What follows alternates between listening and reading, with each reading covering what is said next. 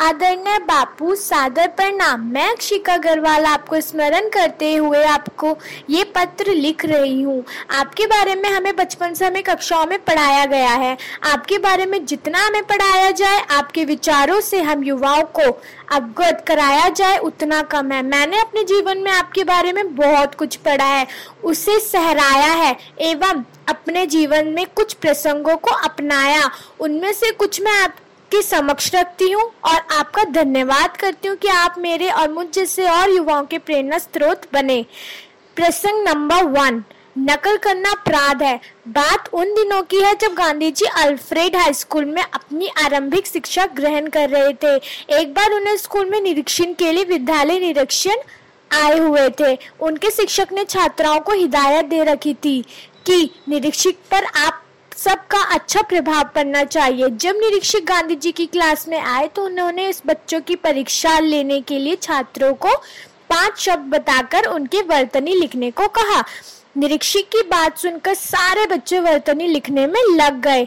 जब बच्चे वर्तनी लिख ही रहे थे कि शिक्षक ने देखा कि गांधी जी ने एक शब्द की वर्तनी गलत लिखी है, उन्होंने गांधी जी को संकेत कर बगल वाले छात्र से नकल कर वर्तनी ठीक लिखने को कहा।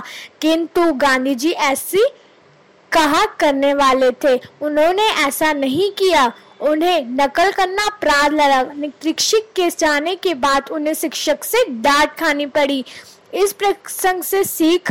गांधी जी का यह प्रसंग हमें बताता है कि हमें परीक्षा में कभी भी नकल नहीं करनी चाहिए, बल्कि हमें जितना भी उस विषय के बारे में जानकारी पता है, उसका उत्तर लिखना चाहिए। नकल करने से कभी भी कोई छात्र परीक्षा में पास नहीं हो सकता, इसलिए हमें ईमानदारी से परीक्षा देनी चाहिए। प्रसंग नंबर दो। कभी झूठ मत बोलो। उन्हीं दिनों की दूसरी घटना है गांधी जी के बड़े भाई कर्ज में फंस गए थे। अपने भाई को कर्ज से मुक्त कराने के लिए गांधी जी ने अपना सोने का कड़ा बेच दिया और उसके पैसे अपने भाई को दे दिए। मार खाने के डर से गांधी जी ने अपने माता पिता से झूठ बोला।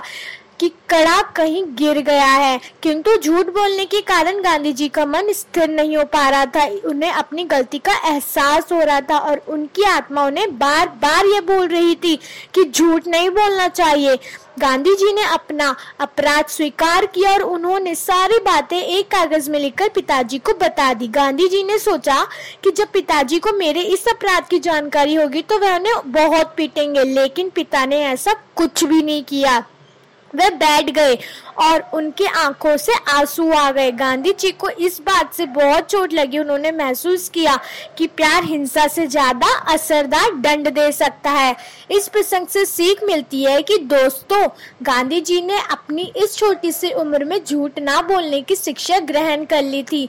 ऐसी ही आवाज़ हमारे अंदर भी आती है जब हम किसी से झूठ बोलते हैं, किंतु हम उस आवाज़ पर बिलीव नहीं करते।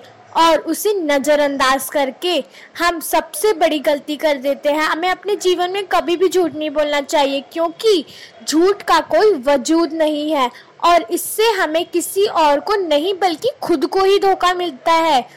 प्रसंग नंबर तीन मांस को त्यागो और हिंसा मत करो।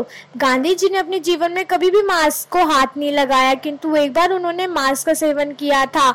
जब गांधी जी ने मांस खा लिया, उस रात को गांधी जी को पूरी रात अपने पेट पर बकरे की बोलने की आवाज़ महसूस हुई। तब से गांधी जी ने अपने पूरे जीवन में कभी भी मांस को हाथ तक नहीं लगाया और अहिंसा का पालन करने की ठान ली।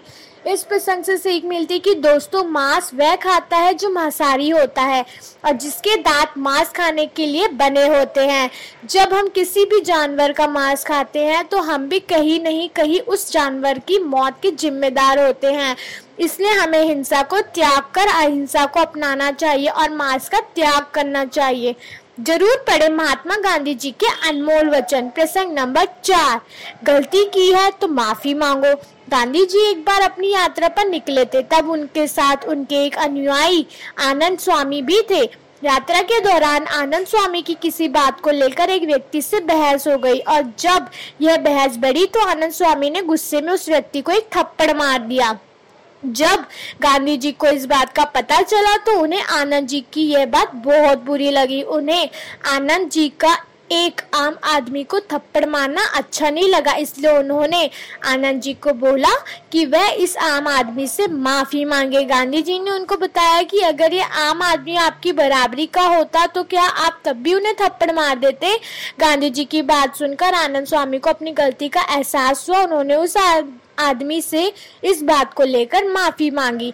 इस प्रसंग से सीख मिलती कि हमें कभी भी अपने ऊपर घमंड नहीं करना चाहिए। आनंद जी को गांधी जी का अनुयायी होने का घमंड था, लेकिन अगर वही कोई उनके टक्कर का आदमी होता तो वे उसके साथ ऐसा करने से पहले कई बार सोचते। इसलिए हमें कभी भी किसी गरीब या लाचार आदमी से लड़ना नहीं चाहिए।